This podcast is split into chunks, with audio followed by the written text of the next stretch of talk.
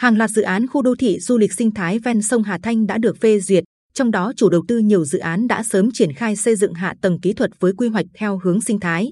Theo ông Trần Viết Bảo, giám đốc Sở Xây dựng, tuyến quốc lộ 19 mới đoạn từ cầu Thị Nại đến cầu Gành, xã Phước Lộc, huyện Tuy Phước, dài khoảng 13 km là tuyến đường cấp 1 đồng bằng, có khả năng kết nối với tuyến giao thông theo các hướng Bắc, Nam và Len Tây Nguyên.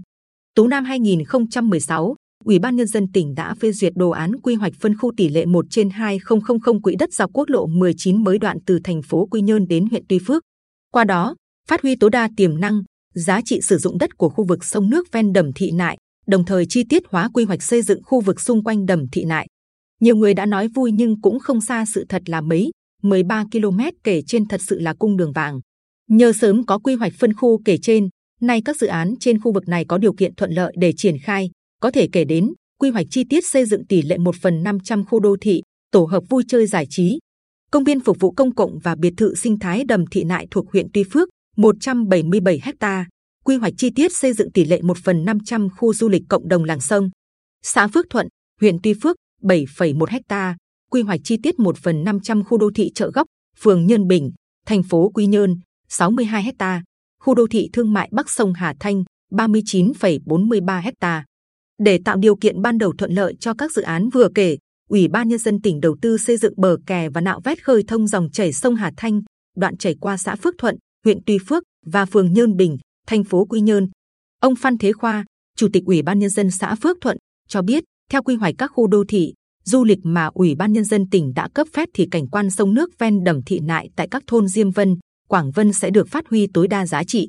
Tới đây sẽ có thêm các khu dân cư mới, khu dịch vụ công cộng, giáo dục, các công trình dịch vụ du lịch, vui chơi giải trí, biệt thự sinh thái, công viên sinh thái rừng ngập mặn.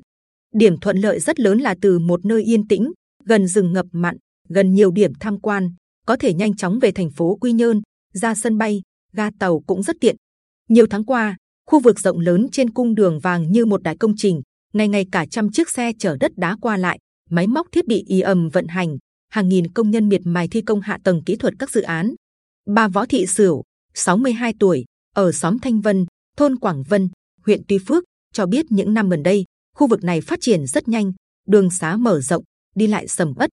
Bà Sử cũng như nhiều người dân ở khu vực này đều mong các công trình xây dựng sớm hoàn thành để vùng quê Phước Thuận sớm thành khu đô thị sinh thái hiện đại.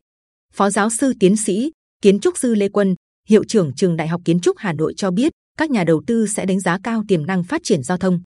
Du lịch đường sông vô cùng phong phú và hấp dẫn, mới mẻ kết nối giữa nông thôn, thành thị và ngược lại từ khu vực ven sông Hà Thanh. Tôi nghĩ việc thực hiện các dự án đô thị, du lịch ven sông có tính khả thi cao, hình thành khu đô thị mới. Các dự án bất động sản mới có thể phát triển nhanh hơn và thu hút cộng đồng dân cư mới. Các dự án du lịch khu vực ven đầm thị nại sẽ sớm phát triển.